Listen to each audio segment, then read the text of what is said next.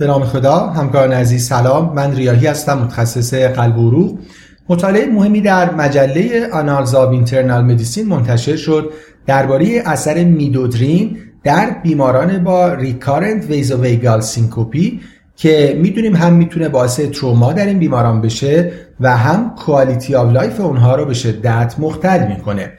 در این مطالعه randomized double blind که در 25 مرکز در کانادا، ایالات و مکزیک انجام شد 133 بیمار وارد مطالعه شدند که به طور متوسط 6 حمله سنکوپ رو در سال گذشته تجربه کرده بودند.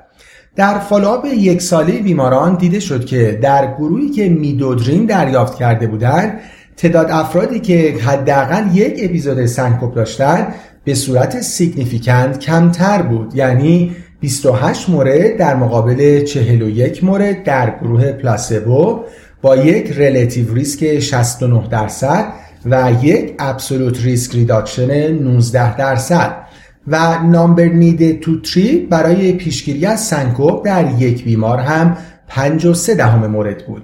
زمان رسیدن به اولین حمله سنکوپ هم در گروه میدودرین به صورت significant بیشتر بود و البته عوارض در دو گروه تفاوت معناداری نداشت. این مطالعه گرچه محدودیت های هم داشت مثل sample size کوچیک جوان و هلسی بودن بیماران و زمان نسبتا کوتاه پیگیری اما نهایتا می‌شد نتیجه گرفت که میدودرین می‌تونه در افراد جوان با بردن بالای سنکوب شانس تکرار حملات رو کمتر کنه.